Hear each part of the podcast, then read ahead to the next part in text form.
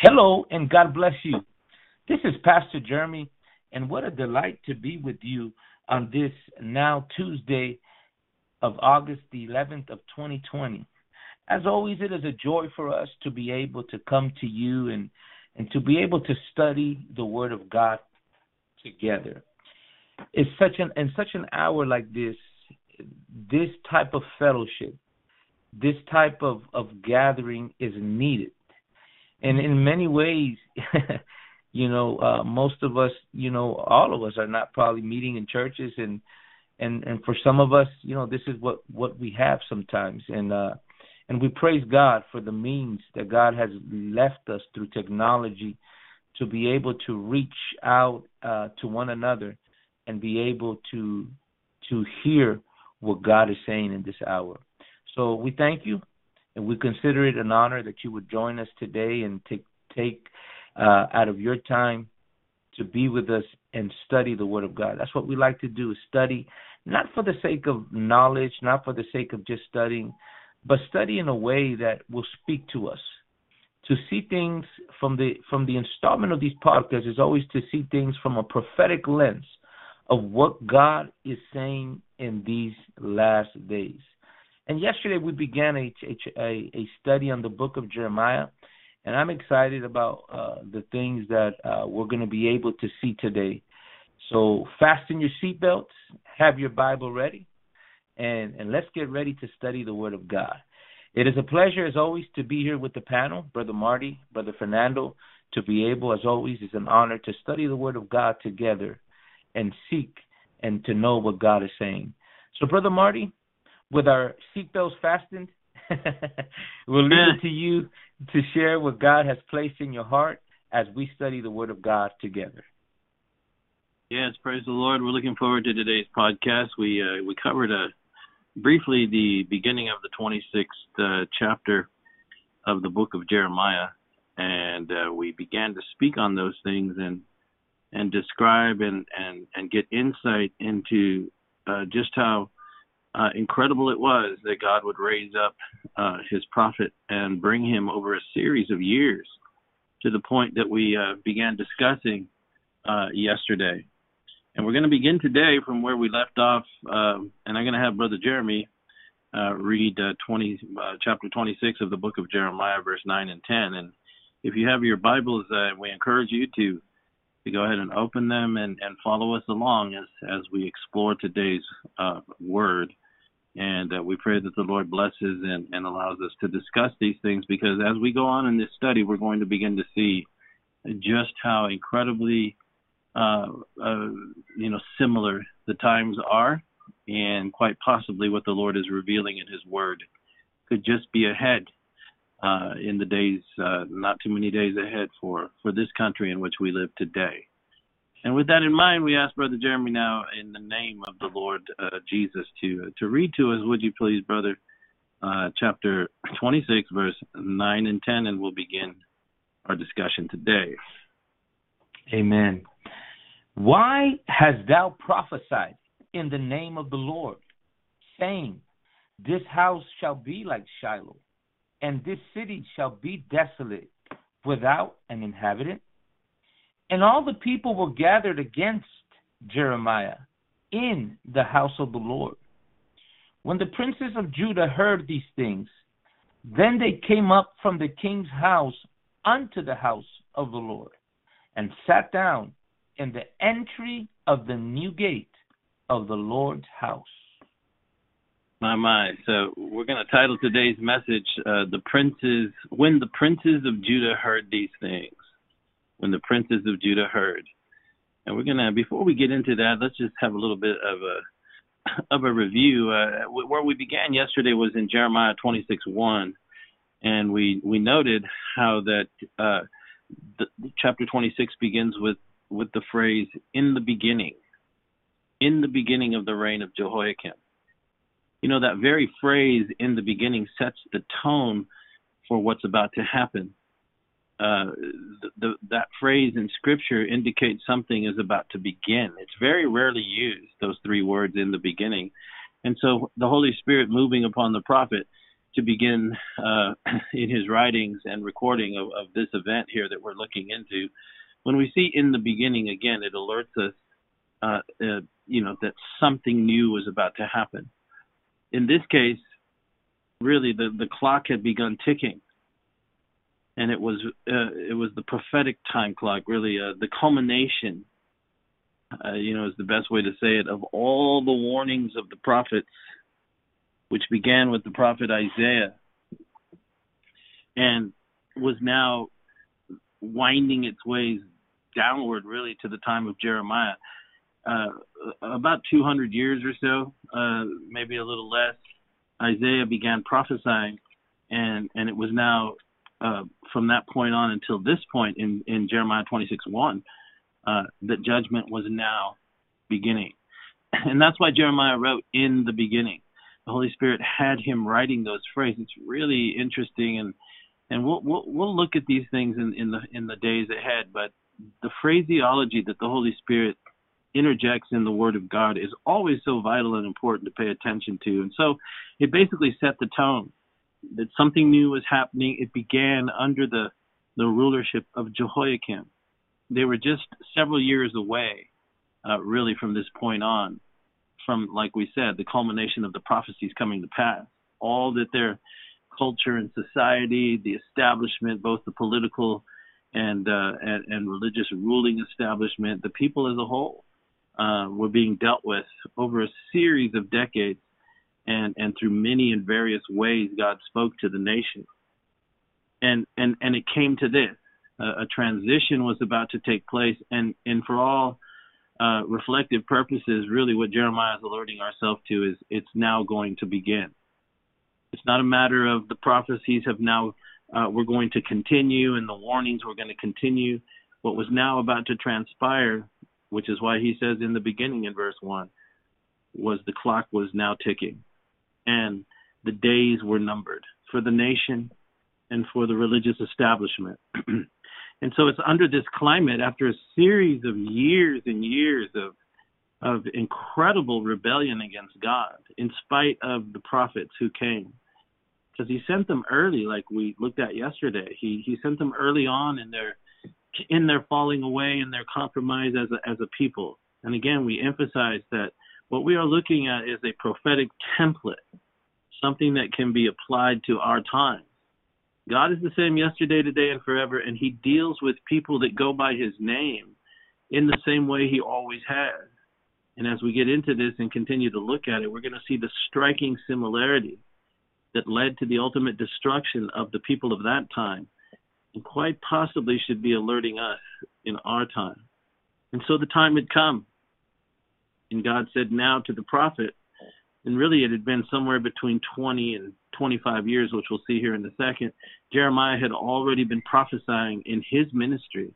And what was unique to him, like we talked about yesterday, was that he was the prophet who wasn't prophesying about some far flung future event as it pertained to the people of his day. He was going to be the prophet that actually witnessed what the prophets of old had predicted would come to pass. Should Judah not turn, should Israel not turn, should Jerusalem not repent? That a, that a power was rising that would come and sweep down into the land and literally bring the judgment of the Lord to pass upon them, for they had rejected His extended hand of grace. So God tells him in in uh, in verse two that that the time had come, and and He uses the word now. Go take your stand in the court of the Lord's house. In other words, it's time for you, Jeremiah, to go and stand boldly in the anointing of the Holy Spirit and begin to proclaim all the words that I'm giving you now to this generation. And then in verse 2, he at the end of verse 2 he says, "And when you go to preach, he says, do not diminish the word. Diminish not the word in verse 2." And we discussed that yesterday. Literally what he was telling him is, "I don't want you in any way shape or form to alter it, to uh, you know, to to to take away from it, or to lessen the intensity of it. Don't water it down. Do not diminish a word. It's time to boldly proclaim what must be proclaimed. And then, as we talked about in verse 3, he goes on and begins to reveal the heart of God. Because in verse 3, you know, he first when he got there, began to preach grace to them.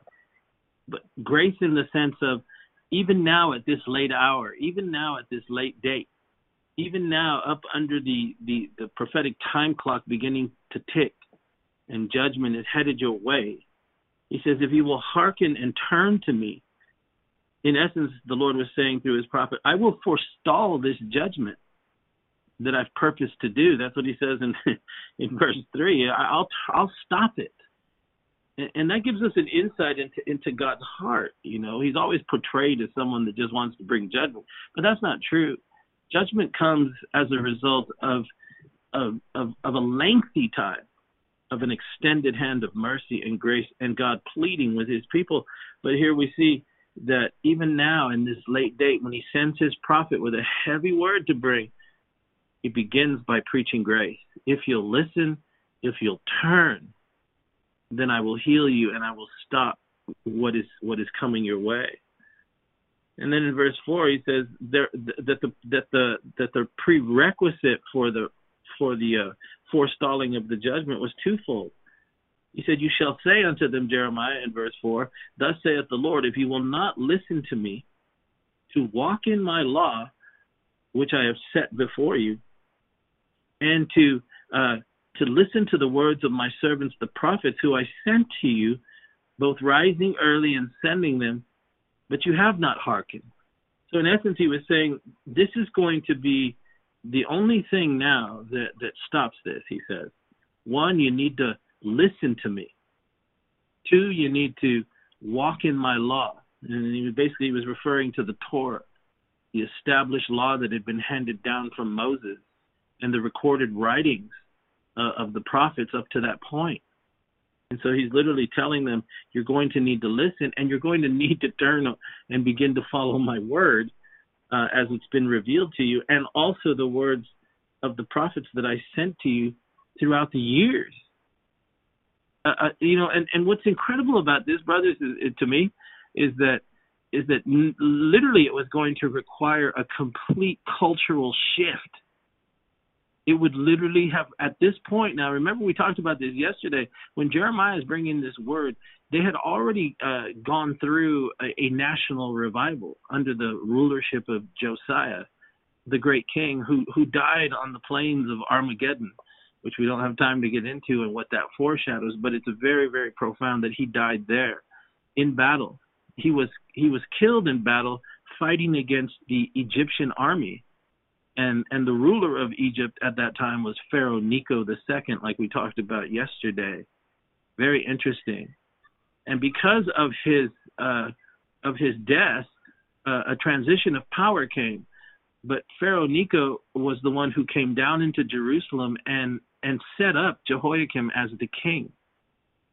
And as a result of that, uh, he, he he changed his name from Eliakim to Jehoiakim and Egypt was now uh, bringing a, a, heavy taxation upon the people. What's interesting about this is that they were up under already a, a an unexpected defeat, right? I mean, they came out of Josiah into Jehoiakim, and now they've been defeated, and yet they uh, it's not like like the Egyptians had soldiers in the street, but it was well understood that they were subservient to Egypt, and you can read it in your own study how they were now required to send uh, taxation money back to Egypt.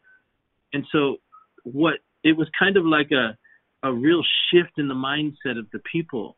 There was turmoil, in other words, that had come to the nation, an unexpected change in the way that things had been had been going. And, and so now here comes the prophet, and he begins to tell them. It's as if that they can't fully understand what has really impacted them and happened to them. You're talking about an old spirit here, right? I mean, because remember, this is this is Israel. They were delivered out of the hand of Pharaoh. That's, That's how they became a nation, right? So you're talking right. about an old spirit that came into the nation and began to dominate them again.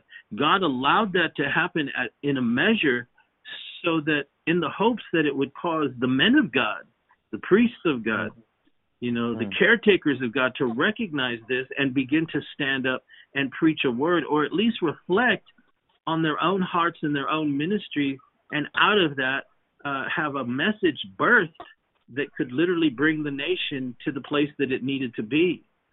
But the fact that he sends Jeremiah and, and, and he begins to be surrounded by these priests and these prophets that had no word from God is an indication of just how far the nation had declined. And that's what we're going to look at today and, and, and in, mm. in a second here. Because what was being prophesied here in verse 6 is that because if you don't turn, there's two things that are going to happen. One, the temple, which was the glory of the nation, the temple whose architectural design had been given by the Holy Spirit to King David, who then provided all that was necessary for its construction and uh, its architectural plans and gave them to King Solomon, who built the temple over a seven year period. And then, when it was dedicated, the very glory of God filled the temple. Jerusalem, the city of the great king, King David's city, right? I mean, this was this was the the the heartbeat of the nation. And now here comes the prophet to tell them, you need to repent. You are at up at such a late hour that the unthinkable is about to happen. And that is, if you don't repent, this is kind of like throwing down the spiritual gauntlet, right? If you don't repent at this point, he says, what's going to happen is the temple itself is going to be destroyed and burnt uh, to the ground. And so this capital city and all the surrounding cities shall be burnt with fire and the people taken into captivity under one that's coming Nebuchadnezzar, the Babylonian Empire. It's all going to be destroyed. And what's interesting in verse 6, can you read verse 6 to us, Brother Jeremy? Yes. It says, uh, Then will I make this house like Shiloh, and will make this city a curse to all the nations of the earth. Now, okay, now let's just pause here for a second because this is a little bit more intense than than than what what meets the eye on the surface. First, he tells them, you know, look to your past and see what I did to a previous place in your country that once had uh, the, the the tabernacle in the wilderness. That was Moses' tabernacle that he constructed. It was brought into the promised land when Joshua led the tribes into the promised land after the 40 year wandering in the wilderness. It came to rest in Shiloh, which was in the territory of the tribe of Ephraim, from which tribe uh, Joshua came. So they set up the tabernacle there, and then they built around it like a temple structure, and that became the very first seat of the place where the offerings of God were being uh, offered, and, and the priests were, and the word of God was taught, where the, where the children of Israel would come up three times a year for the yearly feast. Passover, Pentecost, and the Feast of Tabernacles, and it, and it existed there for hundreds of years. But when when the ministry got corrupted, and and uh, Brother Fernando mentioned this yesterday, when the high priest was Eli and his sons Hophni and Phinehas, the ministry had become so corrupt by that point that ultimately it was destroyed. The house of God was destroyed. The ark was taken captive, and Shiloh was destroyed. So here comes Jeremiah hundreds of years later and says, you know what? Uh, the same thing is going to happen to Jerusalem, which was the unthinkable. But what he goes on to say here is that not only will that happen, the, the temple will be destroyed, but the city, the capital city itself, listen to what he said, it's going to become a curse to all the nations of the earth. Mm. And that's really profound because if you think about it, brothers, it remains that way to this day. Yes. Doesn't it? Yes. Yeah. right? The- it's interesting ahead. because uh, as the first temple, Solomon's temple, was destroyed, right? It also happened to the second temple, exactly the same way. In chapter 24, we see the disciples kind of, kind of, uh, where they they are um, mesmerized, right, by the temple. That was their pride, and the Yes. exact same thing that happened in the days of Jeremiah happened in the days of Jesus when Titus came and destroyed the temple. So Very much so. here, And if you can look at it and see it the right way, uh, you know, remember the Bible says that the Spirit of Christ was in the prophets when they prophesied, right? And mm, so, in in a sense, Jeremiah is a figure of, of the Lord Jesus, right? he basically comes and says to them, if you can see it, not one stone will be left upon another here, right? because yeah. you, yeah. you've rejected the Lord. I didn't mean to cut you off, but go ahead. What, what else were you going to say? Oh no, no. What what we see here is a it, the word is not cycle. We see here a um that it's prophecy happening again. What what we what we said many times on the podcast. Prophecy is not just declaring what the future brings, but it's it's a cycle that happens yeah. again. Prophecy happening, and it's going to happen again in yeah. this hour. So yeah, see it again. And, the parallel. And that's that's a very very uh, you know ominous thing that you just said there, but that's that's in fact the truth. That is what's going to happen. And and were you going to say something, brother Fernando? Not at all, brother. Okay, here we go. So here we go. Now we go into after he pronounces this judgment. I just found it interesting there in verse six that that that's indeed what happened. We know that that the first temple was destroyed. Babylon came, Nebuchadnezzar destroyed the whole thing. But what's interesting, and and and we don't have time to get into this, but we will because the Lord is is is revealing some pretty profound things as we get into this in the coming days, but uh, and weeks ahead, really. Uh, here we see Jeremiah enter into a level of prophecy that goes well beyond uh, what actually uh, was was was uh, pertaining to that time period, because he pronounces a curse on Jerusalem, and it's a curse that will that will literally uh, affect the all the nations of the world. It would re- reverberate throughout the nations of the world then and even now, right? According to yeah. Zechariah, that Jerusalem shall be a cup of trembling, a, a burdensome stone um, to yeah. the whole world to this very day. Now think about what you just said, brother, because because what we're talking about here, and as we go on in the days ahead, as the Lord allows, what we're going to see, just that very phrase that you're talking about. Jeremiah is revealing here by the Spirit of the Lord, or the Lord through Jeremiah is revealing here that far more was involved in the decline of, of the nation of Israel in the much larger context, in the unfolding plan of God that has its origins before the foundation of the world. Coming to this point in history that we're examining right now, he reveals something right here. That even though his people are about to be judged, and rightfully so, that the implications of its judgment like you said, good word would reverberate not only to the nations of the world of that day, but it's a curse that remains in play to this day. Who would have thunk it that you know after the uh, brother Jeremy mentioned the destruction of the second temple in AD 70 with Titus and his forces that came from Rome, burnt it to the ground, and the Jews were scattered to the four corners of the earth, and there was no more Israel. Who would have thought it 21 centuries later from that point to our day, in this modern, sophisticated, technological, um, you know, globally connected world that we find ourselves in, that even now, thousands of years later, Jerusalem remains a curse unto all the nations of the world. The attention of the world is focused on the Middle East, and it still is. Right and and and so its origins we find the implications here like brother fernando said it reverberates and has been reverberating even up until our time. Are you there? Yes. Okay.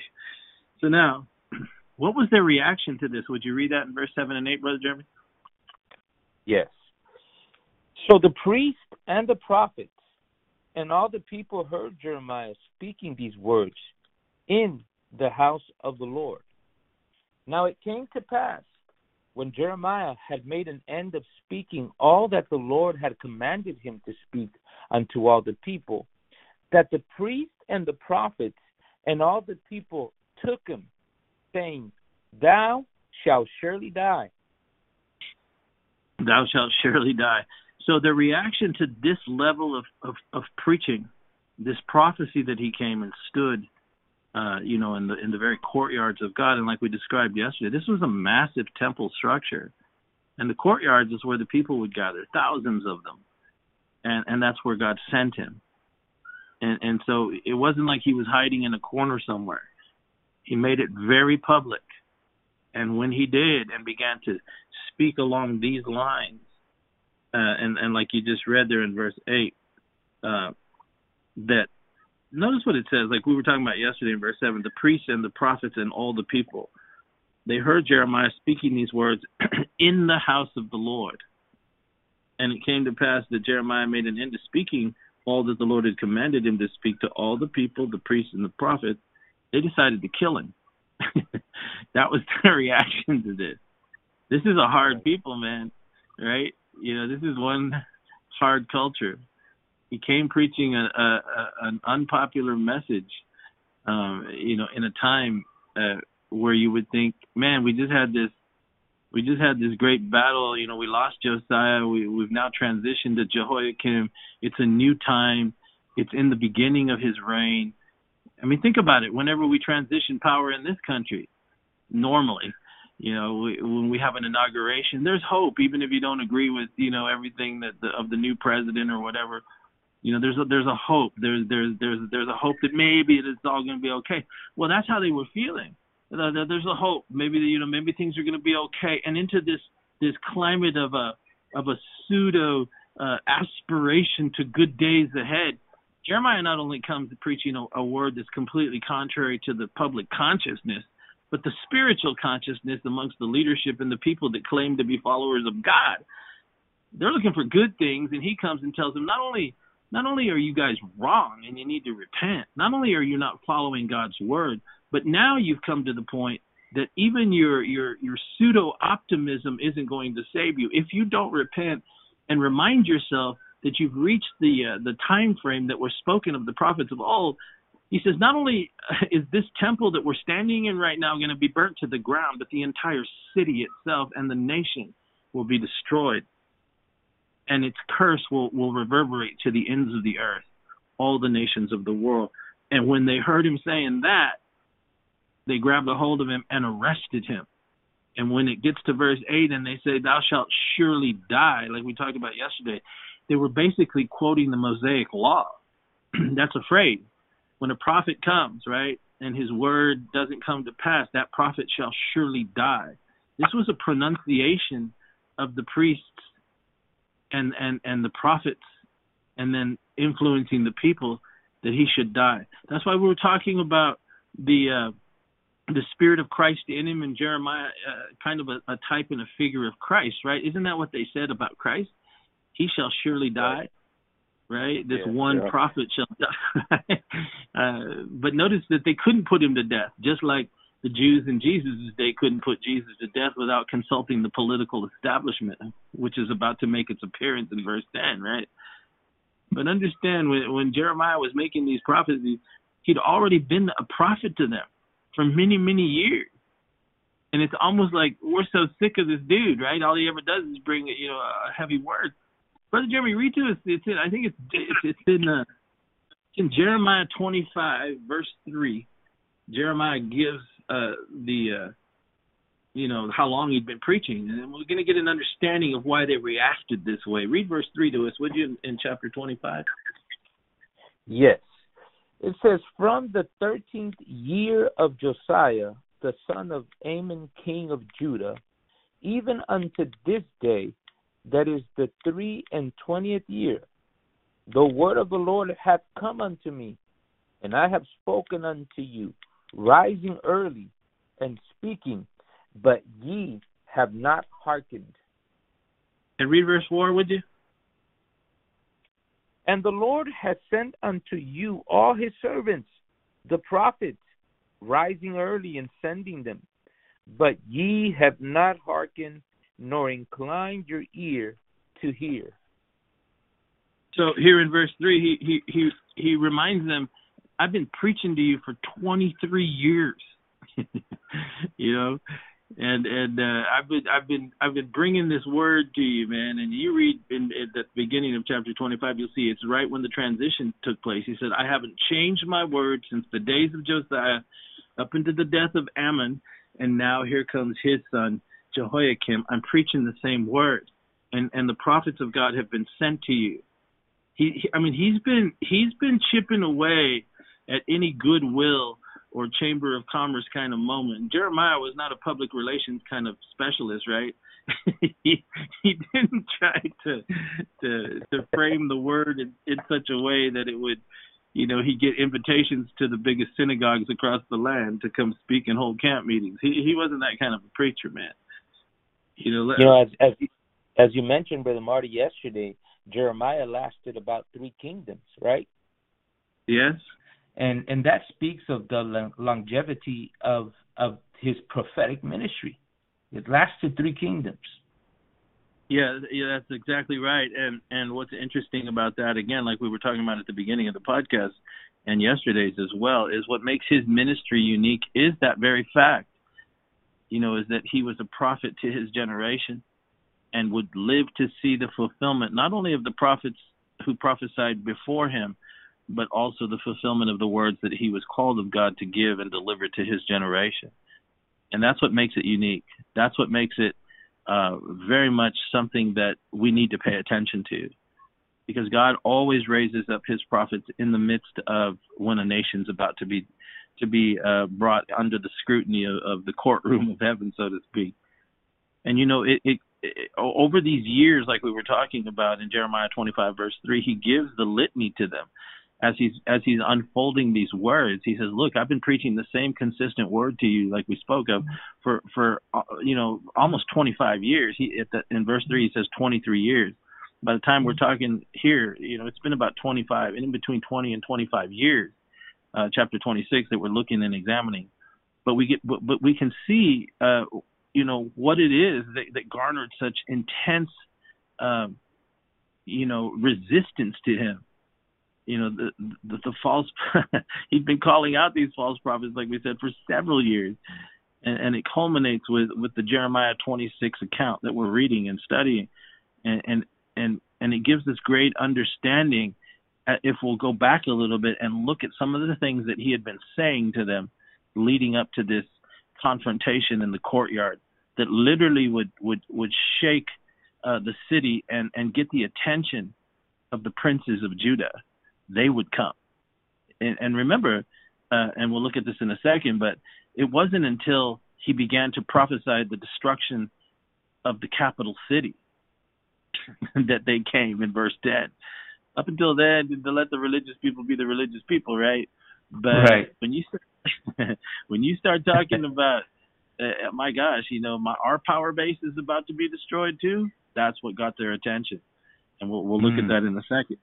But before we get to verse 10, you know, let's just look at what garnered such intense hatred for him because it really gives weight to when we examine the words that he spoke, the mission that God sent him. It's the culmination of two and a half plus decades of ministry.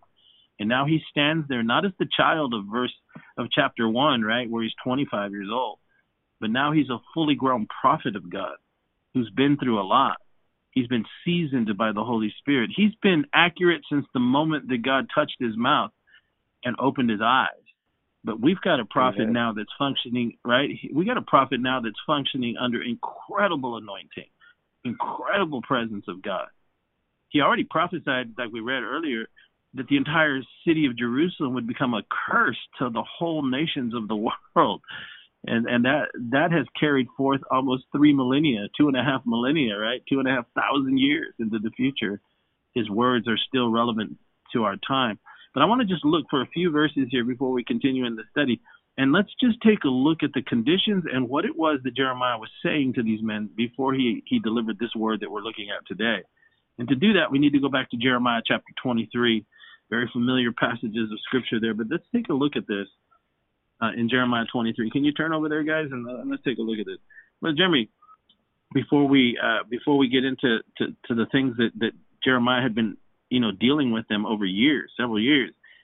Listen to what he says here, because it's very interesting and very much important for us to understand. For those of you that are saying, "Well, why are you looking at you know ancient history like this?" Because we're not. We're actually looking at stuff that pertains to our country today, and this is what right, we're going to see.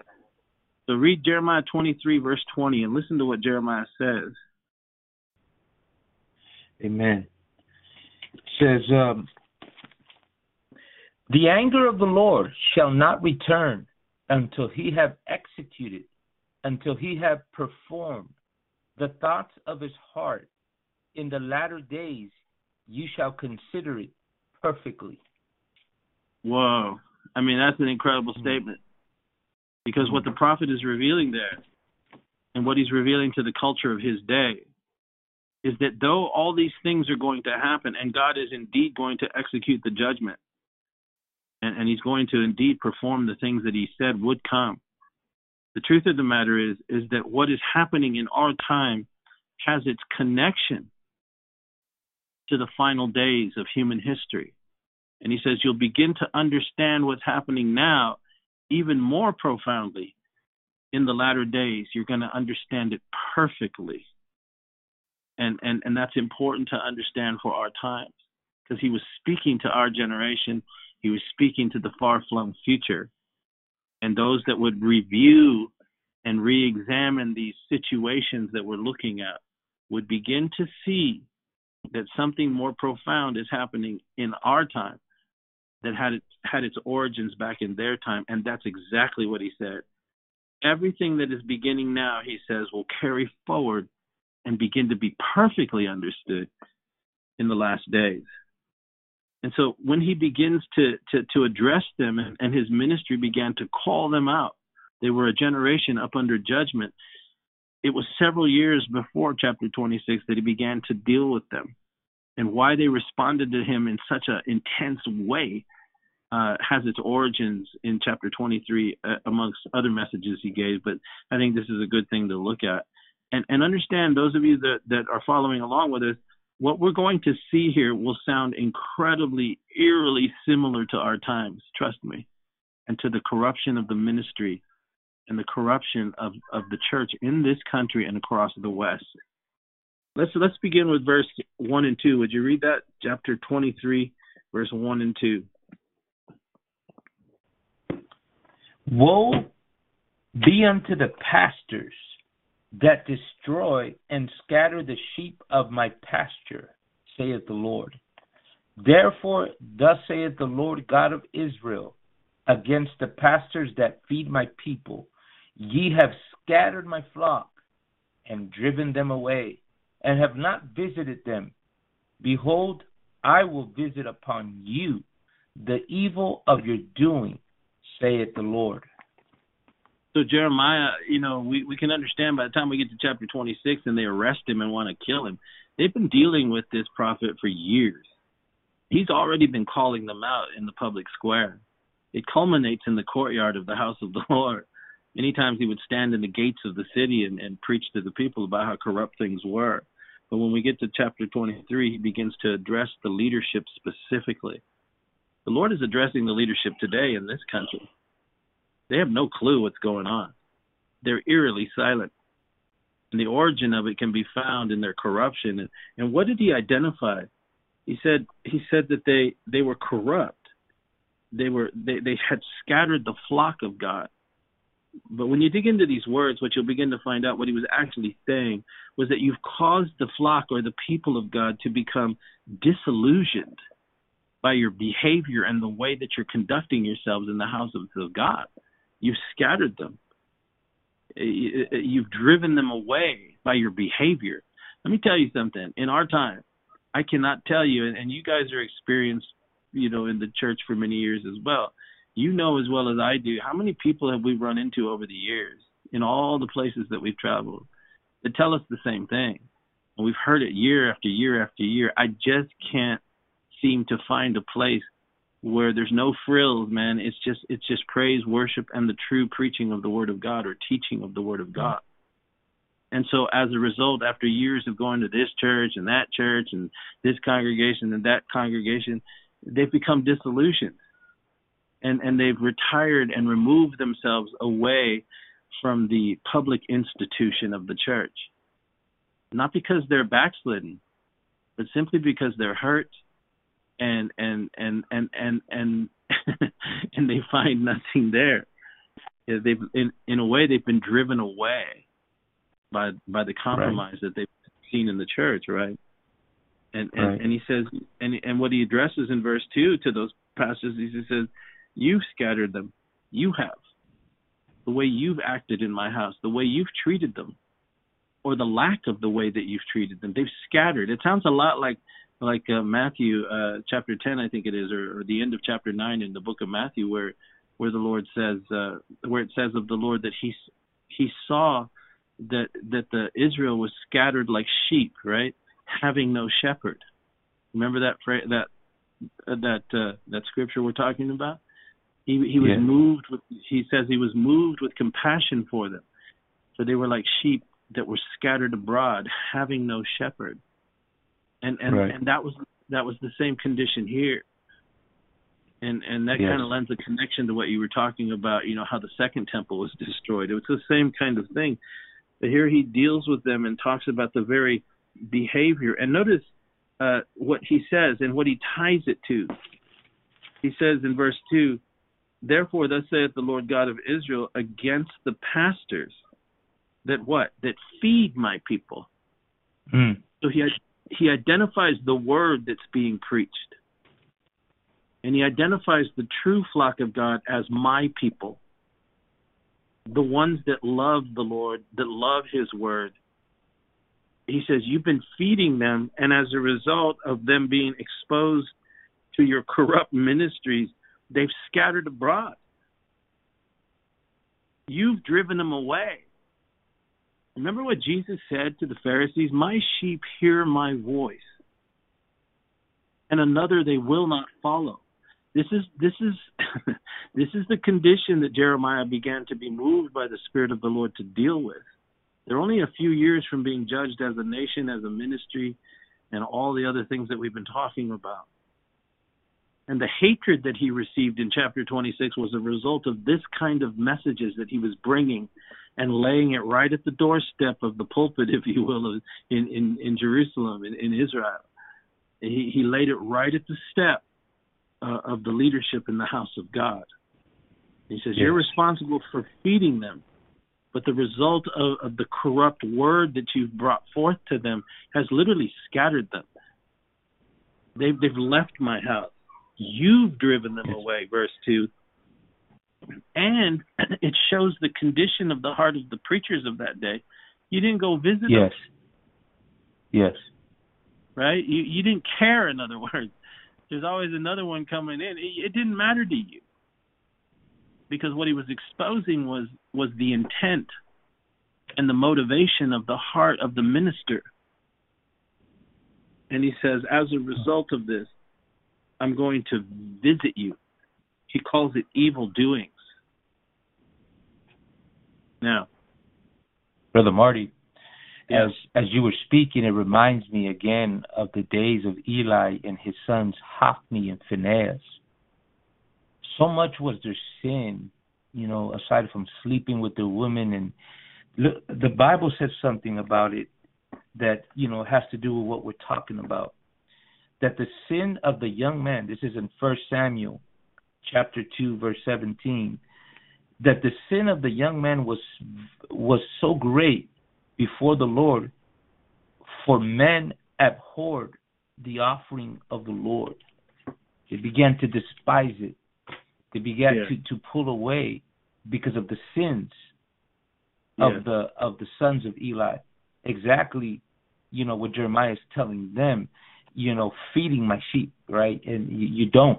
You scatter them. And and yeah. that's why so many people are disillusioned with with uh with with the gospel or with with church, whatever you want to call it. And as yeah. it happened in the days of Eli with his two sons, you know, there's a mirror image of what was taking place in Jeremiah's time and what is taking place today. And you're right, brother Jeremy. And that's one of the reasons that we were looking in, in Jeremiah 26 when he mentioned Shiloh, right? He says, "I'm going to destroy yes. it like I did Shiloh." It's why it made the the preachers and the prophets and priests in the temple so angry, they knew exactly what he was saying. He was saying, "You're as bad as Eli, Hophni, and Phinehas." That's what he was telling them. And, right. And and, right. and you know the spiritual pride that existed within the ministry was such a level. You have to understand to to, to us uh, who aren't familiar, uh, if you haven't studied, you know, the history. Uh, there was there was a real competition that existed uh, between uh, the tribe of Ephraim and the tribe of Judah. Ephraim prided itself on the fact that the very first place that the capital of, of Israel existed was in Shiloh. And it was and, and it and it came to rest there, that is the Ark of the Covenant, under the leadership of Joshua, who happened to be of the tribe of Ephraim. And so when it was destroyed and the royal kingship came to rest in the line of Judah under King David, and the temple was erected there, there was forever a resentment between the true tribes. Even when you get up into the uh, uh, into Samaria, when you when you study the history and you see how the kingdom split after Solomon died, Jeroboam took ten tribes and reestablished the capital up in the territory of what was once Ephraim's territory. And so there was this constant spiritual contention that was taking place between them. They hated each other in that sense, and so did the ministry uh, amongst the the, the, the different uh, you know ministers that existed in the different places where where the presence of God once stood. And so it's it's so layered in in in and resonates amongst the ears of, of the leadership of that time when Jeremiah tells them, You're going to be just like Shiloh. Remember Shiloh. And he was laying the gauntlet right at their feet and says, You are no better than Eli, Hophni, and Phinehas, who you just read about. And you too, here in chapter 23, you scattered my sheep, you haven't fed them, and you don't care. You are, for all you know, spiritual effect, you have caused the people uh, to abhor the offering of God. And so he addresses their leadership. And then in verse 11, we'll just skip through some things here. what what God says about about the the, the leadership uh, in His house. Can you read that to us, Brother Jeremy? Is that in verse 11 of chapter 23? That's correct. For both prophet and priest are profane. Yea, in my house have I found their wickedness, saith the Lord. so this is this is the condition. He he talks about not only the pastors or the ministers in the house, he also takes it to the next level and he's dealing with the prophets. Prophets and priests are profane. And he says they're profane in my house. I have found their wickedness.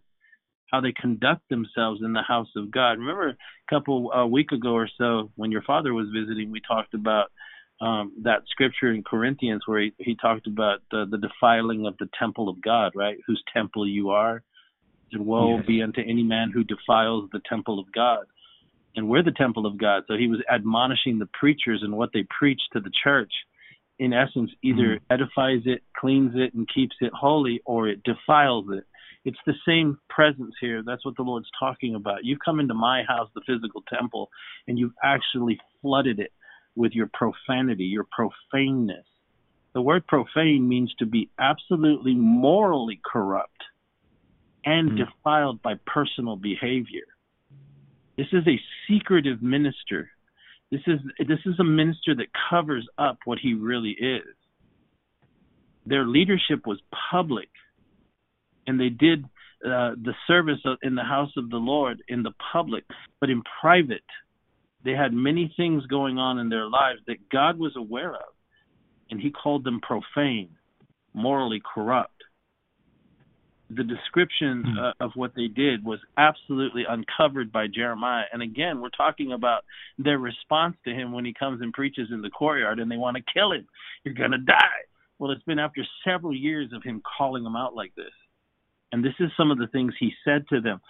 but notice what God says, because it reminds me a lot of today because the conditions we're talking about exist and are rampant in the ministry today, in the national ministry of the United States of America, the corrupt ministry. It is why we are where we are. Don't forget the theme that we're talking about here. Look what he says will be the result of their behavior and what will transpire into their ministry. Verse 12. Can you say read verse 12, Brother Jeremy? Yes. Wherefore, their way shall be unto them as slippery ways in the darkness. They shall be driven on and fall therein, for I will bring evil upon them, even the year of their visitation, saith the Lord. That's intense.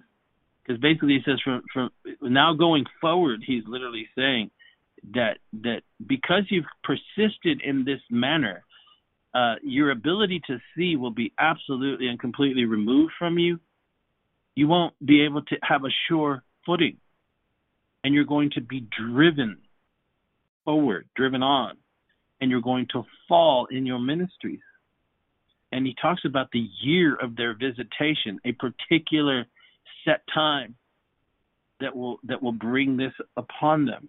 And then he begins to describe in verse verse 14. Can you read verse 14 to us, Brother Jeremy? Because he begins to describe their personal behavior.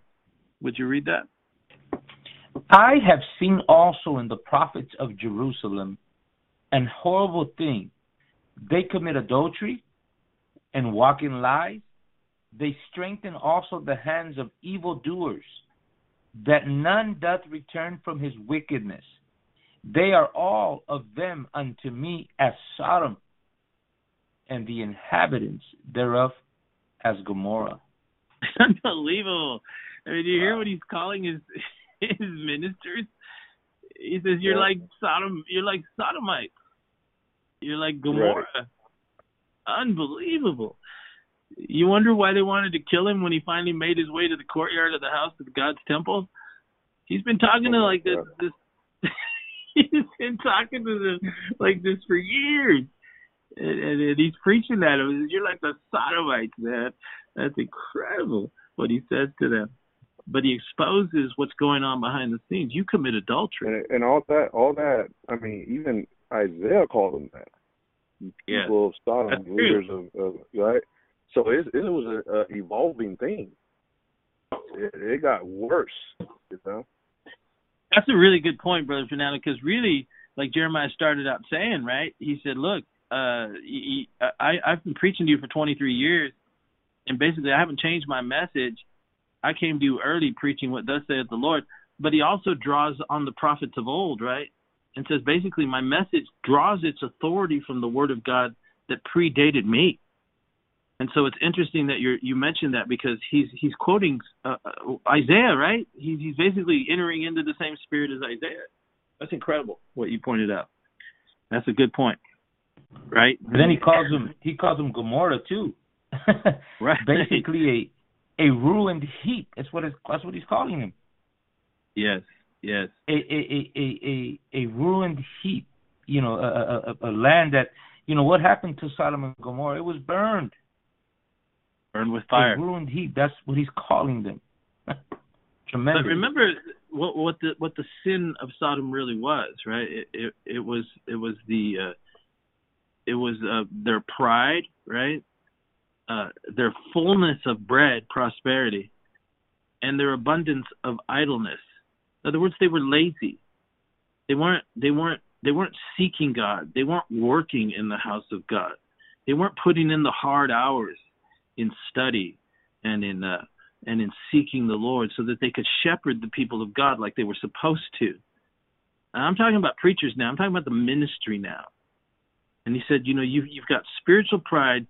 You, you're full, and and and you're lazy, abundance of idleness, and it's trans and it's and it's uh, and it's filtered down to the people. He calls out their message. He he talks about uh, he says it's a horrible thing. In, in verse 14 he says they commit adultery. And remember what jesus said. He said if you even so much at look at look at a woman with lust in your eyes. But this was actual physical adultery. They were sleeping around and they were covering it up. How many preachers could we give a list of in the united states that have been exposed for for all the crazy things they've been doing over the years. You know all the phoniness. It's no different. It's the same story. And this message was being brought forth now as they're approaching headlong towards chapter 26, where in the beginning of Jehoiakim's reign, now comes the gauntlet down and says, It's begun, and the clock is ticking, and the inevitable outcome is going to be the destruction of the temple, like in Shiloh, and the burning of the city that's literally going to reverberate, like Brother Fernando said, to the ends of the world. And in the latter days, you're even going to understand what we're preaching right now even more perfectly. Yes. They walk, right? They walk in lies that means that they distorted the word of God because the word of God is truth, right?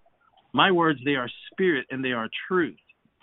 He says, You create lies to walk in. Right. Distortion of doctrine is what he's talking about.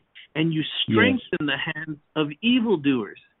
In other words, he's mm. calling them out because their message didn't produce the kind of conviction and guidance and parameters that are necessary to keep a godly people walking the straight and narrow in the midst of a crooked and heathen paganistic culture that they found themselves surrounded by. He says, You do yes. the opposite, right? and he says, As a result of this, none returns from his wickedness. Nobody's repenting. They're comfortable. Right. right? They're they're comfortable That's what's happening today. That's what we're saying. you know, it's exactly. You see the the world walking hand in hand with the church. You yeah. know, it's no conviction. Comfortably. You know, and and and you know what what you said. It's begun, and that's yeah. a word for today too. This is no mm-hmm. longer, brother. This is going to happen. No, it's begun, my brothers and sisters. You that are listening, it's begun. The same thing. It's begun. The judgments of God. It's not that they're going to come. They've begun. They have Already. begun. they have begun.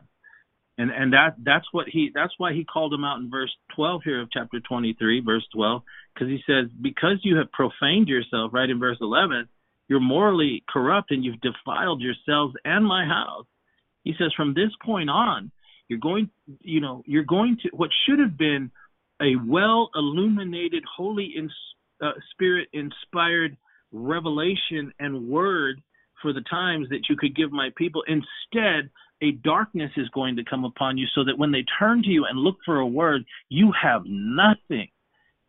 It's a judgment on the preachers right now in this country that they have nothing. Nothing. Wow. They have hmm. nothing. yeah. Right. They have little tap dance messages. They have little hopes and awakenings, and we're headed to revival.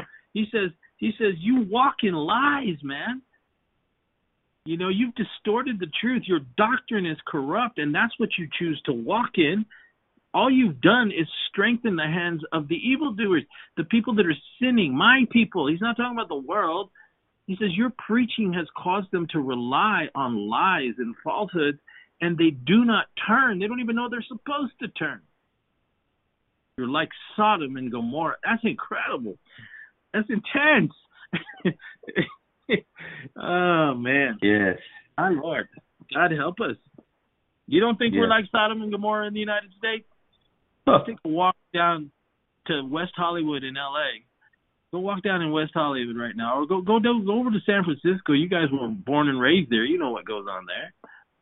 Go down to Manhattan. Right. Go over to Miami. Go past tracks in, in Portland, Oregon right now. Go to Portland. Yeah, go to Portland, Oregon. Good luck. Seattle. Seattle. Late late last night, they're so corrupt and stupid that late last night their city council made it official and they've stripped the entire police force of its funding. They finally did it, and and the police chief wow. resigned uh, in absolute horror last night. She resigned in Seattle. Wow. But good good luck, Seattle. Good luck, preachers in Seattle. What you been doing for the last forty years? How in the world did that mm. city get to that kind of a condition? How did that happen under your shepherding, you false prophets and preachers out there? What has happened is a result of your profaneness and your corruption. And God is calling you out. Everything that's coming down on this country is going to be laid at your feet because the failure is in those that purport to be the leadership in the house of God and God is saying enough is enough. And God is calling out to his people to bypass that corruption, as we'll see here in a moment. But these are the kinds of words that Jeremiah was speaking to the leadership. This is why they arrested him that day, and this is why they wanted to shut him up. They wanted to kill him. Remember, he'd been preaching like this for several years. So when they said, Thou shalt surely die, they're saying, Well, it's been several years. Nothing's happened. So you should die. You're a false prophet. Right? We're still here. The temple's still here. The city's still here.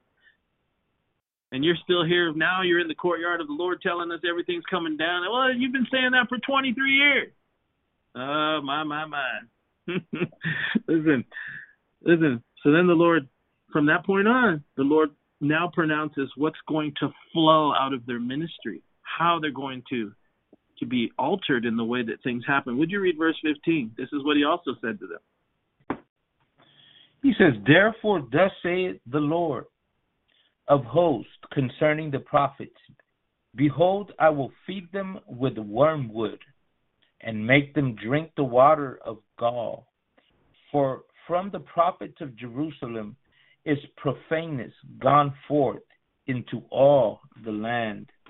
See, brothers and sisters who listen to us and have been following uh, what the Lord has been teaching over the last several months on these podcasts, you know that we have said over and over and over again that what has come to rest in the United States right now, in this moment, in this time, since January 1st up till now, it has been literally the unleashing of a, of a judgment across society. What we are witnessing literally falls at the feet of the false ministry, the mega churches, the false prophets and pastors and preachers of our country. The West, long ago, uh, you know, relinquished its its its great greatness, and I'm talking about Europe. You know, the the, the British Isles and the great missionaries, the Spurgeons and, and and the great men and women of God that came out of those places in Scotland and Ireland and in England and, and across Europe. Uh, now, only five percent of the population even goes to church so really, the, the the lighthouse of Christianity came to rest on these shores here in the United States of America. And for 230 plus years in this country, we have been blessed by God.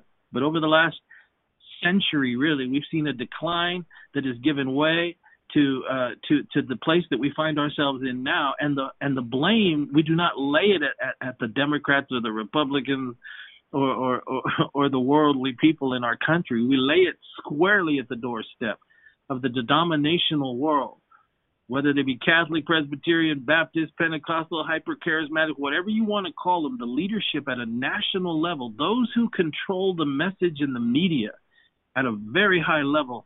For decades now, they have corrupted the house of God and brought the nation to the point where we are today, where the streets are being flooded with violence, where the churches have been shut, where the word of God that should be being sought for clarity and direction now at the national level amongst the so called pseudo prophets, there is absolutely nothing. They have absolutely nothing. And the reason they have nothing is a sign of judgment. Because what God said to them here in verse 15 is, is I'm going to feed you, the prophets and priests, with wormwood I'm going to feed you. You didn't feed my people. so now I'm going to feed you. And this is what I'm going to feed you. He says wormwood. And and and really what wormwood what wormwood is is is uh, is is that that they're going to feed on something that corrupts morally. That's literally what that means to be corrupted morally, or, or it, it, has a sense in the Hebrew of, of, of moral corruption instead of what should have been the word of God, what they should have been feeding on the word of God, he's gonna he's gonna overfeed them with the very thing that they've been feeding on already, that has led to the the decline of the nation and brought it to the brink of absolute destruction. And instead of the spirit of God, he says, I'm going to give you drink, right? Water represents the spirit. What he was trying to say through the prophet, I'm going to give you gall to drink. And what's really profound, brothers, about that is that gall, if you do your study, you'll see uh, it, it, comes from a plant uh, from where they derived narcotics. uh, you know, the deadening of, of, of the senses. It's a narcotic. They used to get their narcotics from this plant. They called it a gall. Gall. And and what he was literally saying was that you're going to now all you're going to feed on and uh, is going to be that which is going to further corrupt you and the society morally Instead of eating on the pure word of God, you're going to eat on the thing that you have desired the most. And instead of drinking from the pure water of life of the Holy Spirit, you're going to drink gall. that's what you're going to have. It's going to dull you. It's a narcotic, right? It's going to dull you spiritually. And the fruit that you'll produce out of this ministry will be a desensitized people in the house of God. And the result, which comes from the prophets, he says, is profaneness has gone into all the land. If we haven't seen the result of a morally corrupt establishment church that has filled its mega churches, buildings with people that don't even know the first principles of the oracles of God. They have no clue what the true gospel of Jesus Christ is. And they have been allowed to exist for years now in this state without any any true gospel being given to it because from the head to the back to the very back of, of this kind of of pseudo Christianity, the whole thing's corrupt. It's morally mm-hmm. corrupt. It's it's spiritually dead. And and profaneness has filled the land. That's what he said. Profaneness literally means to have a veiled hypocrisy. See, they're now functioning under a satanic spirit of complete delusion and falsehood, and it's and it's filtered down to the majority of the congregations.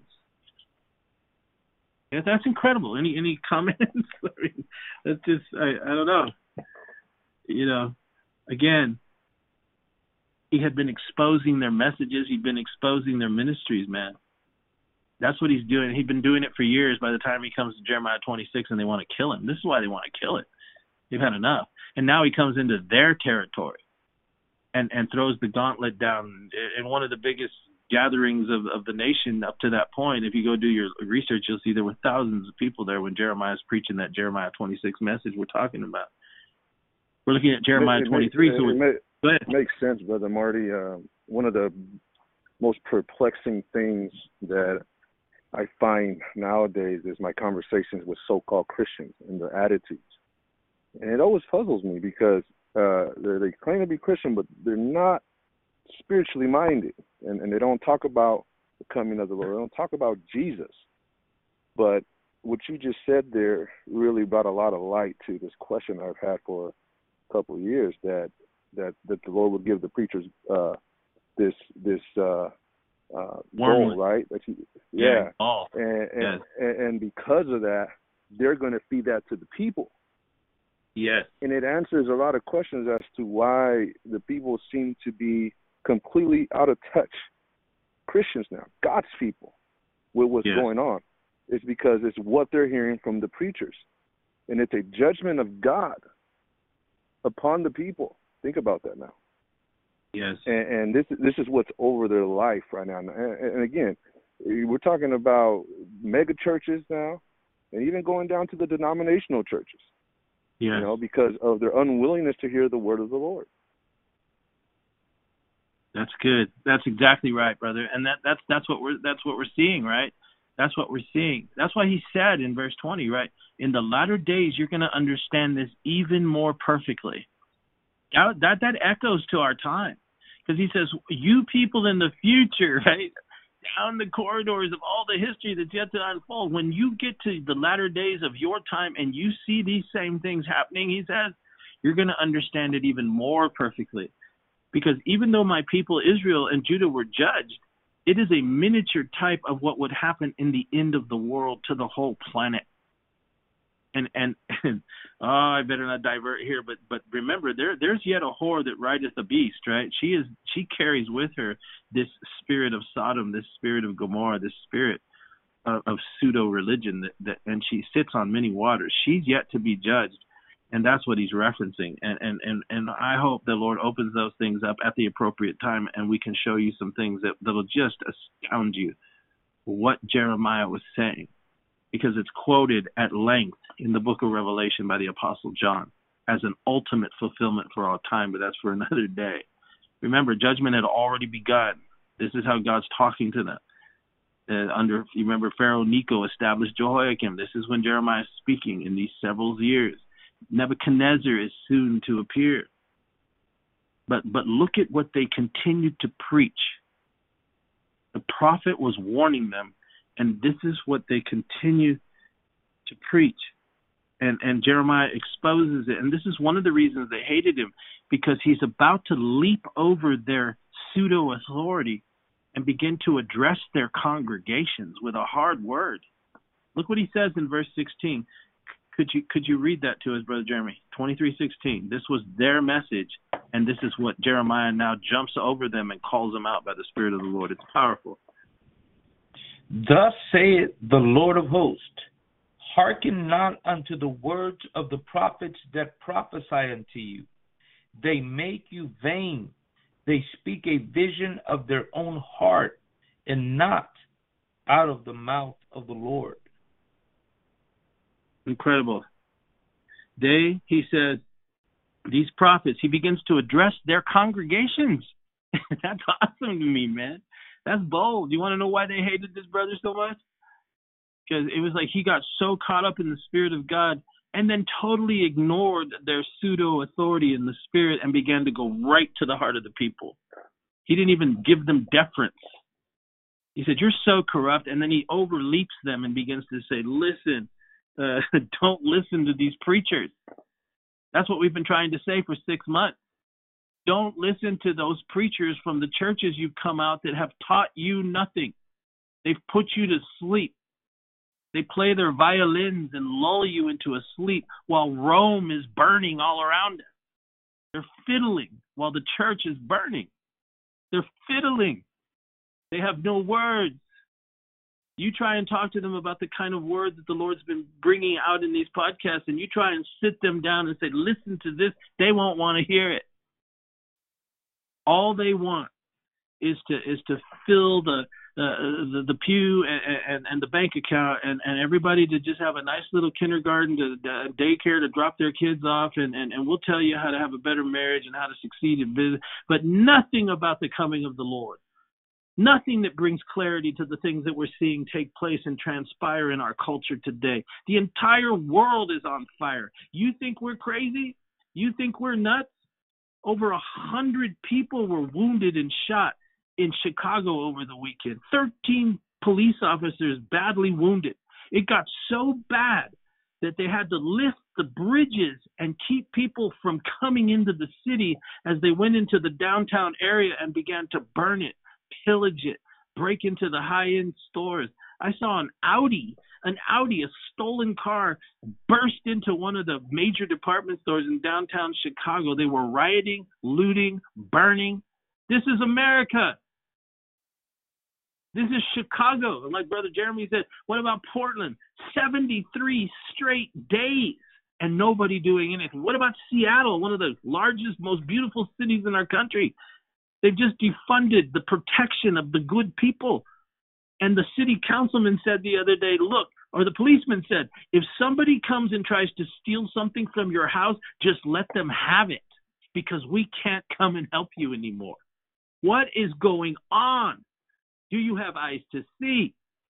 Jeremiah jumps over them and tells the people, quit listening to their vain, empty words. They preach and speak visions of their own heart and not from the mouth of the Lord. That's what he said. And that's what the Lord is saying to all of us right now. Don't listen to these knuckleheads that are telling you this great revival is coming. Are you in, are you kidding me? You actually think that's going to happen? Precisely at the time that they needed a clear and true word of repentance. Yes. They tell them, no evil is going to happen to you. No evil shall come upon you. That's what they were telling the people. Nothing. Look, look, read verse 17. What did they say to them? Read verse 17. They say still unto them, that despise me. The Lord has said, Ye shall have peace. And they say unto everyone that walketh after the imagination of his own heart, No evil shall come upon you. Hmm. My goodness. That's what they were telling the people. Nebuchadnezzar's, you know, about to just destroy everything. He's coming in a few years. Pharaoh is now in charge of Jerusalem and the nation. He's installed his puppet king The priests are running around, full of adultery, full of eyes of adultery, feeding on wormwood, drinking the narcotic of gall, and infecting the people so that they're completely asleep. And Jeremiah, uh, by the Spirit of the Lord, he jumps over that and he begins to tell them, Don't listen to these fools. Because all they're telling you is nothing bad's going to happen to you. Aren't you hearing that now in this country? We've been hearing it since the beginning. You remember all those false prophets from Copeland to to to to the others who rose up and was Shawn Bolz, you know, in early uh, March, and those guys from Bethel and and and and those hyper charismatic people prophesying to the COVID nineteen virus and you know America's this and that and uh, these are fools. By another spirit, no evil shall come upon you. They're predicting this great revival. We're headed to this great revival. Are you blind? Do you right. not see? Right? Yeah. Even though even though they were already being judged, they don't discern it. That's what God said was going to happen to them. You're going to walk in darkness, and your darkness will be slippery. You're, you're not going to be able to. You, you have no sure footing. They were they were being judged, and they didn't discern it. Their plight right? What was their plight? They had no word. Same old right. word, right? Same old word. No answers, just the same old word. They were like Joel Osteen's of their time, right? They kept speaking mm-hmm. light, smooth words, right? Nothing changed. Since the days of the prophet Isaiah, they preached the same word. When they needed a word from God, all they were being right. told was, was you're gonna it's gonna be all right Nothing bad is happening. Hmm. My, my, my, my. this is my Bible. I do absolutely nothing it tells me to do. That's what they were saying. oh, God help us. it's amazing. Be- it's amazing because he says they, they, you know, he says, "Hearken not unto them, because they make you vain." And and I was looking up that word "vain," To be vain means to be you to be vain in act, in word. Listen to this, yes. and expect or expectation. Expectation. That's right. Specifically to lead astray. To cause That's them to hope, people right? Don't have a clue. Right. They I were was, making them hope. Yes. In something vain. In a false hope. That's right. Yes. They, were preaching pre- the same word that had been preached for generations these these false prophets. Like you said, notice what he said again yes. in verse 17. He said, "They yes. say still unto them that despise me." In other words, they, they they they they were they got in between Jeremiah's declaration and they told the people, calm down. Calmate, as we say in my culture, right? That's what they were telling the people, calm down. And he mm-hmm. said, they despise me. They hate my kind of preaching. That's what he said.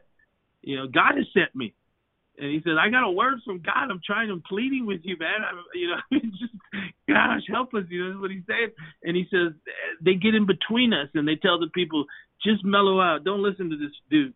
He said, the, and then they begin to preach a false word. They say, he says, what they tell you is the Lord has said you're going to have peace. Verse 17 and they say everyone that's following his own imagination of his own heart, nah, nothing bad's gonna happen to you. Don't listen to this fool over here, this this crazy Jeremiah.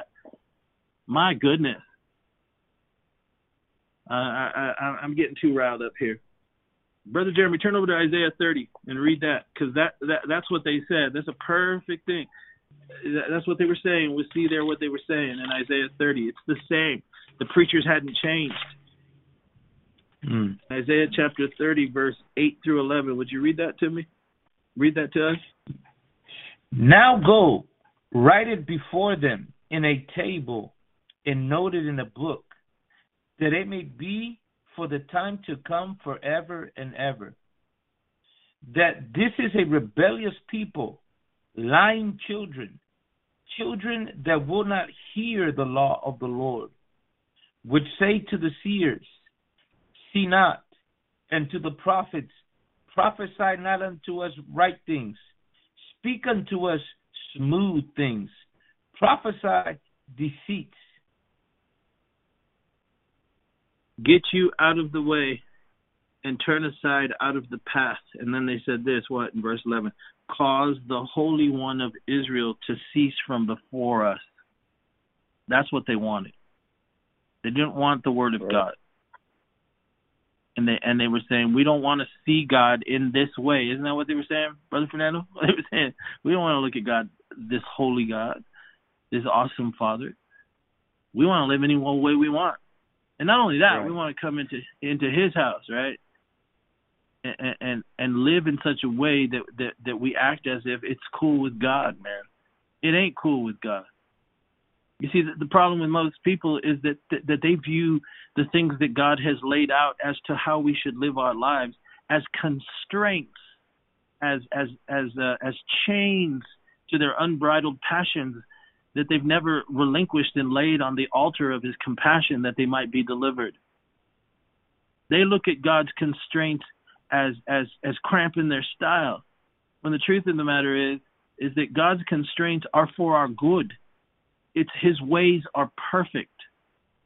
He tells us to get married to one wife, to have to have children, to to to go to church, to teach our children the word of God like our country used to do it wasn't until the early 60s when we ran God out of our schools and we no longer opened our classrooms with prayer.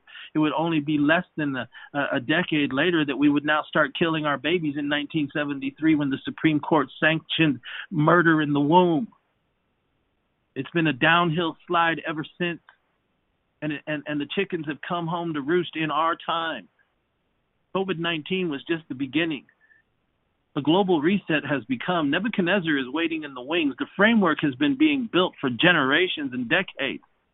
And now here we come to the most crucial time in our nation's history when we should have prophets standing up, decreeing to us, pleading with us, calling us to a holy God, and asking us to reflect and to, to, to turn from our wicked ways. Instead, we have people standing up prophesying great revival and great awakening is coming. Well, we're going to see who's right. We're going to find out who, who really has heard from the Lord and who's been drinking gall and eating wormwood. We'll see. And it ain't going to be many days from now. But God's people, God's people, they hear and they know. What should have been their preaching, Brother Jeremy?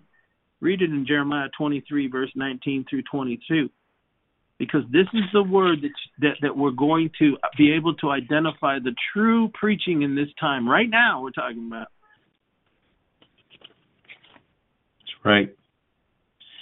Twenty-three nineteen. Behold, a whirlwind of the of the Lord is gone forth in fury, even a grievous whirlwind.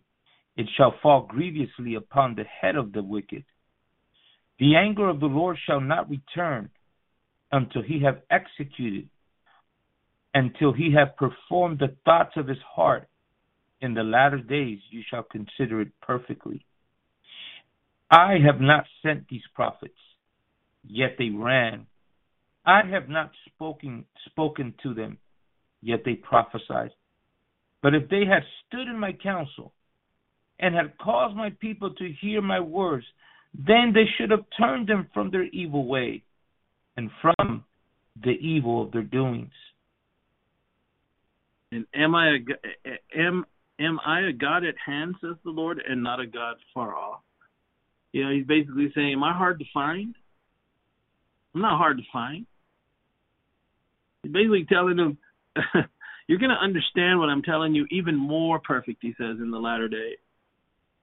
But for now, he says, look at how what, what what I'm saying about the prophet, so that you in the future, when you see this, you know it's impending. The clock is ticking on that nation that calls itself by my name, on that nation that claims to be followers of me.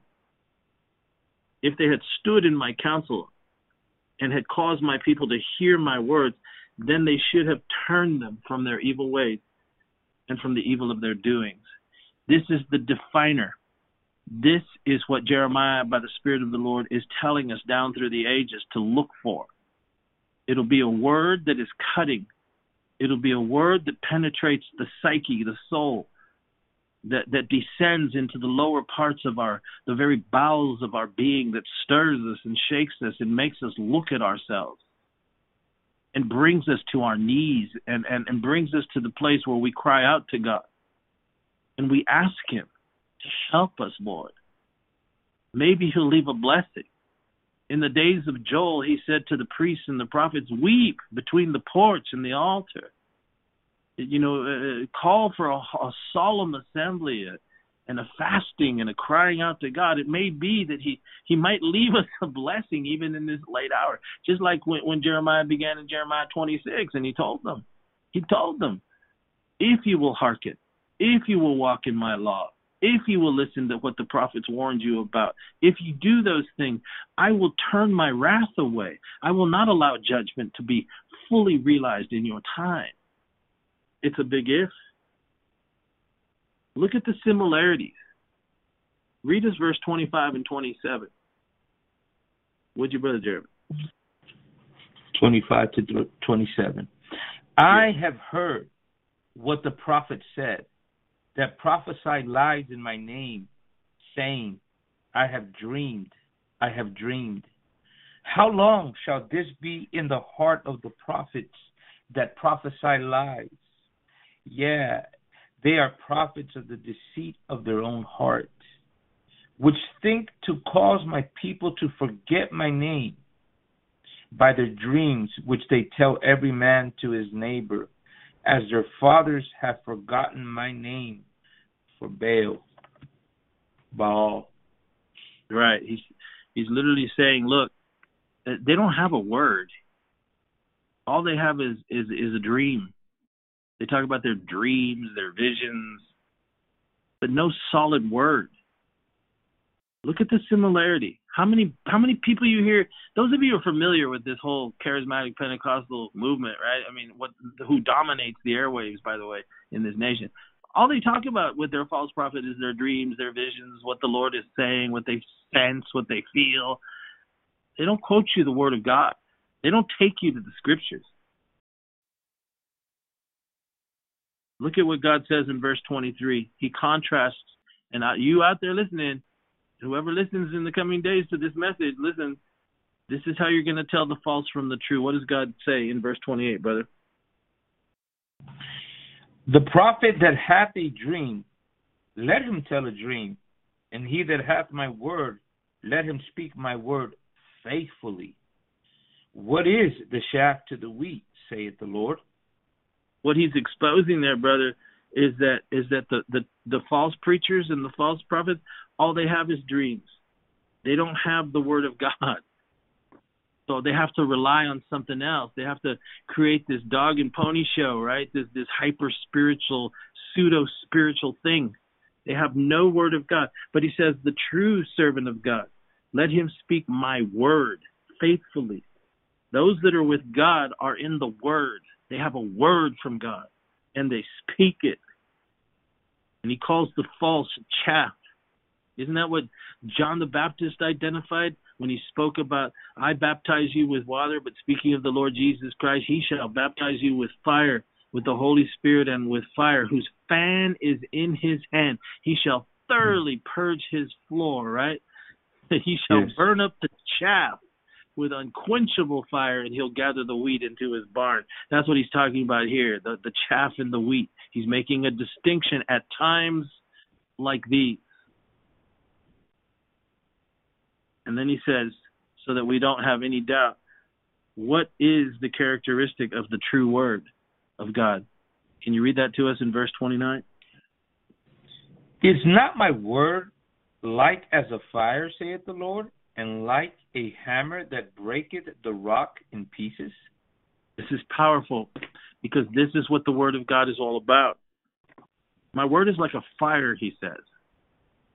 When the word goes forth, it, it, it burns up and gets into those places that need to be quenched and, and, and burned away in our lives. When God deals with us, he deals with us in that way. To to some, what I'm talking about and what we're discussing here today, brothers, we're quoting out of Jeremiah. It makes people uncomfortable. They hear it in as a form of legalism. I haven't laid out any list of rules before you. I'm quoting the word of God to you. And if it makes you uncomfortable, well, then good. It should. But to those who are walking with the Lord, not in some pseudo self righteousness, but in a broken and contrite heart that has come to him in desperation with an eye towards eternal and forever things, because that's what we're looking for. And the and, and the ticket to that ride comes by way of one thing, and that is the cross of the Lord Jesus Christ. It is there that we nail our old man to his cross and we take up his cross and follow him to the path of life. His word is like a fire, it will deal with the sin in our heart. And it takes time. But if it's really his word, he's preparing us for eternity and for the glory of heaven. My word is like a yes. fire. And if there's hard places in your life that you don't have victory over, my word is like a hammer, he said. It'll break them apart if you really are up under my word. I'm working on you. I'm burning out the chaff of your life and I'm destroying the hard places that keep you from understanding and enjoying the peace of God that passes under the uh, passes understanding and the joy of the Lord, which is your strength. My word is a yes. fire and a hammer. Now, uh, now let's return to Jeremiah 26:10, and we'll close for today. We've gone a little long today, but but it's it's necessary. so that brings us to verse 10, right? Which will which will pick up in our next in our next podcast when we return to this chapter 26. so thus it is, right? Prophet Jeremiah, by the time the word comes forth, now we know a little bit more why he was so opposed in Jeremiah 26. He spoke with great power and anointing in the name of the Lord. You know, they had to react to it. Mm. Leadership, right? They had to react to it or risk appearing weak and false in the eyes of the people. See, that's where we are today. There's this little humble pastor. Uh, you guys want to talk about it? You know, he had this dream recently, right? He pastors a little church of about 150 people. I think his name was Pastor Covington and you know I'm, I'm not saying it's from the Lord or not from the Lord, but it sure is the opposite of what all the other ones are saying. Well, anyway, that little video he put out, the first and only one he said he'd put out, he never felt led to put out, but he puts out this dream. It goes viral, and at the time, this is a couple, several weeks back now. I mean, it, in in about three days, it went from a few from a few watches to to over a quarter of a million people had seen it, and then that that that little dream made its way all the way up to the top of the of the charismatic Pentecostal and and and and, and denominational world at the national level, right? and they were right. Weren't you, weren't you telling me, brother Jeremy or Fernando, that they were criticizing his dream because of what he dreamt? Yeah, yeah. So the so a lot of the charismatic ministers began to get a hold of this dream and began to dissect it and give it their own interpretation. and others began to to to begin to disprove how it's theologically wrong and I mean, you know, they didn't allow the brother just to just say it. They began to dissect and give it their own meaning and their own interpretation. Yeah, and, and and like the brother said, right? He says we'll find out whether I actually had a dream from God or not. And he said that uh, if I didn't, you know, please forgive me. I, he says, I just feel compelled to share this dream. But basically, what he talked about, we've begun to see happening. You know, we we are seeing it. it it's contrary to everything that they preach because they're preaching the smooth things, light things. Don't listen to these crazy extreme words, right? And that's what his dream was predicting, and is predicting that the America that we know it will be completely different by the time we get to the end of the year. It was a sobering thing that he that he dreamt. Now, this ain't some famous evangelist, just some little pastor I think he's from Kentucky or something. You guys go look it up. Uh, what is it? Pastor Covington is his name. Dana Covington. Go just go listen to it for yourself. And, and uh, the the original dreams. He I don't know what he's doing now, but that those original dreams. Go listen to what and, and just put it on the shelf. But but remember it, and also remember what Brother Jeremy just said. They had to answer it in this hyper, you know, everything's great atmosphere that these false preachers have been telling the nation. They have no word. But that's where we are today, right? We're going to pick this up again when we get to part three. Because what happens in verse 10, 26:10, brother Jeremy, right? Uh, the, all this commotion. When, Go ahead, read it, verse 10. when the princes of Judah heard these things, then they came up from the king's house unto the house of the Lord, and sat down in the entry of the new gate of the Lord's house. And we'll pick it up from here when we get when we get back to this part three, but but it's incredible because now it's not just a bunch of preachers fighting with each other, you know, trying to kill Jeremiah, uh, and the congregation is going crazy. This got the attention of the political class, of the ruling house, uh, because he's talking about the destruction of of the capital city now, and and and really, religion aside, uh, you know, in their minds, it's like, okay, all this religious stuff aside, you know, he he's now de- he's now declaring that the capital city is about to be judged, and it's going to be left desolate by a foreshadow of the Antichrist, if you can see it. Nebuchadnezzar was coming, the global empire was coming, and it began to shake up the very uh, powers that be. It, it, it left the religious circle and entered into the very halls of power, and now they're all gathered and there stands, hallelujah, this precious, precious prophet of God in desperation pleading with his generation. He knows God and he knows what God is saying. Talk about feeling isolated.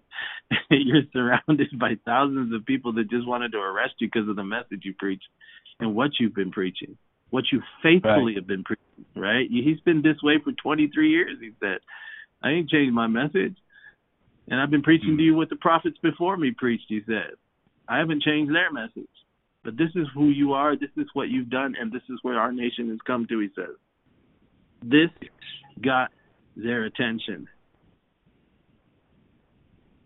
Will Washington, hmm. D.C. wake up? Will our capital city wake up? Will they listen? Did Jerusalem listen? oh my. I want to I just want to leave us today with a word of encouragement. Listen, the Lord is calling out his remnant, right? And those who indeed you know, I, I really, really believe there are those of you out there. You, you, you indeed, you can see and you can hear. You know what's coming, and you know what is coming has not happened overnight.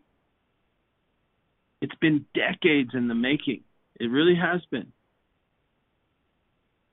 I just want to close with this, brother Jeremiah. Brother Jeremy, would you read to us Jeremiah 24, chapter 24, verse 4 through 7?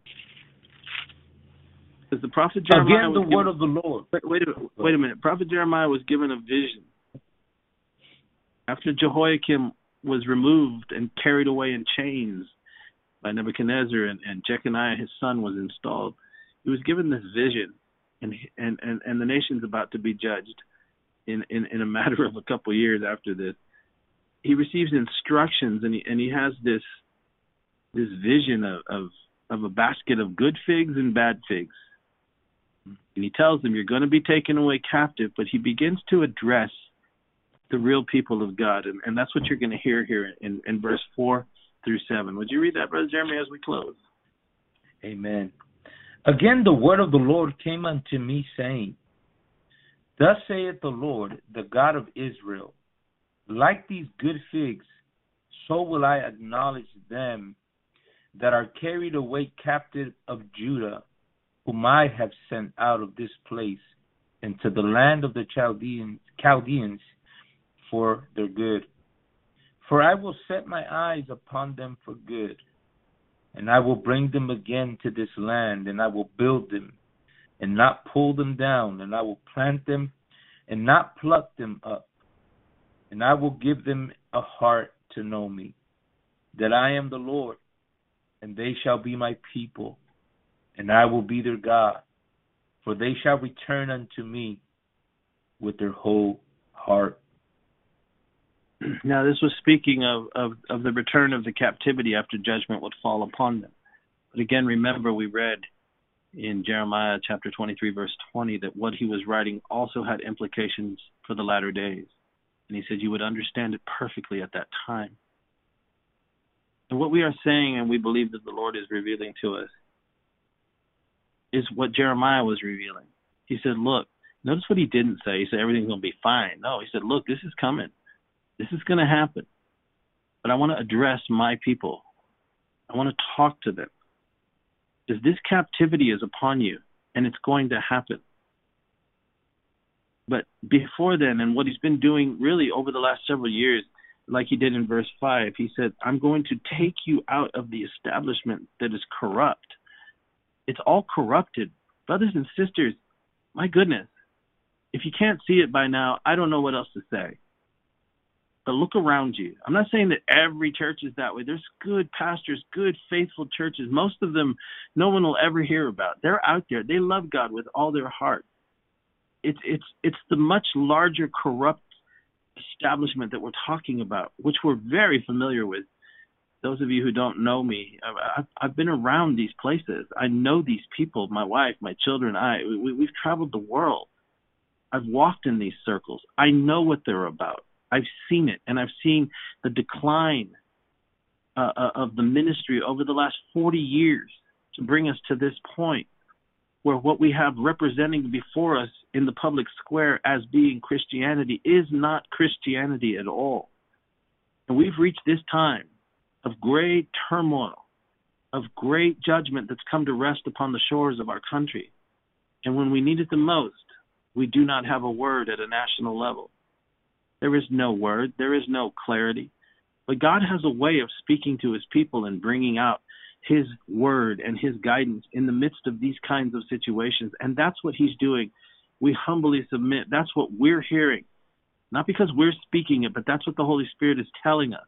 And we know that there's many others out there in, in their communities, in, in, in these in these watering holes, if you will, in the house churches, wherever it may be, on the internet, whatever, man. He's speaking if you have ears to hear. And what he's telling and what he told in his generation and what he's telling us now, what's coming is not going to be able to be avoided. And I ask you, brothers and sisters, unless America turns and repents at its very core, what is coming has begun. And what we're going to see is going to be so far worse than what we've seen so far. But here, Jeremiah, he's telling his people and subsequently, the Spirit of the Lord is telling us what's coming, understand it's coming and it has to come. But I am taking you out of it. Let me remove you from, from it. And it's for your good, it's to protect you, he said.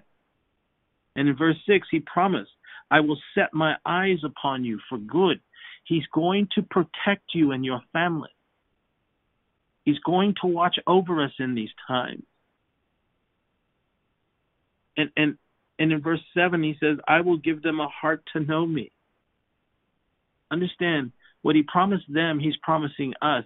They came back to a Jerusalem 70 years later that was rebuilt. What he's calling us to is the new Jerusalem, which, trust me, it's on its way. The Lord Jesus is going to return. The kingdom of heaven is at hand. And the question is, though, are we ready? Are you ready? Am I ready? That's the question we need to be asking. Because what we're being prepared for is eternity. And what is about to happen to this planet has been foretold from the prophets of old. We're not talking to you about anything other than what the prophets have told us would happen. What is the hardest thing for people right now is to wrap their head around it, is to actually say, We've heard these things for so long, blah, blah, blah. That's what they say, but that's what they said that, that people would say. Where is the promise of his coming? Everything's the same. It's always been this way. No, it hasn't. If you have any kind of spiritual depth and quality about you, you know that what the prophets have told us is beginning to resonate with us in this time, at this moment, unlike any other time in the history of our country and the world. Jesus is coming. And so is captivity. It's been proclaimed. But God tells us, I will set my eyes upon you. You don't have to fear. You don't have to worry. Trust Him. Call out to Him. He said, I'm not a God, a God that's far away. He's as close as the mention of His name. If we didn't love you, we wouldn't talk to you this way. But we will all have to stand before God and give an account for why we said what we said. And in the days ahead, we will find out which word is true. I'm hooking myself, and my brothers are hooking ourselves, as I know you are too, to the words of the prophets of God and the Lord Jesus Christ, who said, When you begin to see these things come to pass, look up, for your redemption draws nigh. We love you, and we'll see you next time for part three. Brothers, anything left to say? Well, um, my heart is, uh, you know, when I hear these things, uh, my heart trembles before the Lord. The, the responsibility that has been given uh, to servants of God to declare the word of God. At the end, as you said, Brother Marty, it culminates in the house of the Lord. Jeremiah finds himself alone and and and those opposing him, the people, right, the princes, the and the and the priest, the prophets opposing him, you know. Yes. But uh I, I know that this word, and, and, and I and I thank God for this encouragement too. Uh, what we read here in chapter 24, that what He says, you know, made me weep. I will give them a heart to know me. Praise God. God wants to give you a heart that you may know Him, that I may know Him in this hour. You know, this is uh it's no longer it's gonna happen, brothers. No, it's begun. It's begun. I pray, we pray, that this word, this study today will resonate in your spirit throughout this week and you will meditate and draw closer to God. We love you. We pray for you. May God bless you. May God keep you. And as always, keep looking up.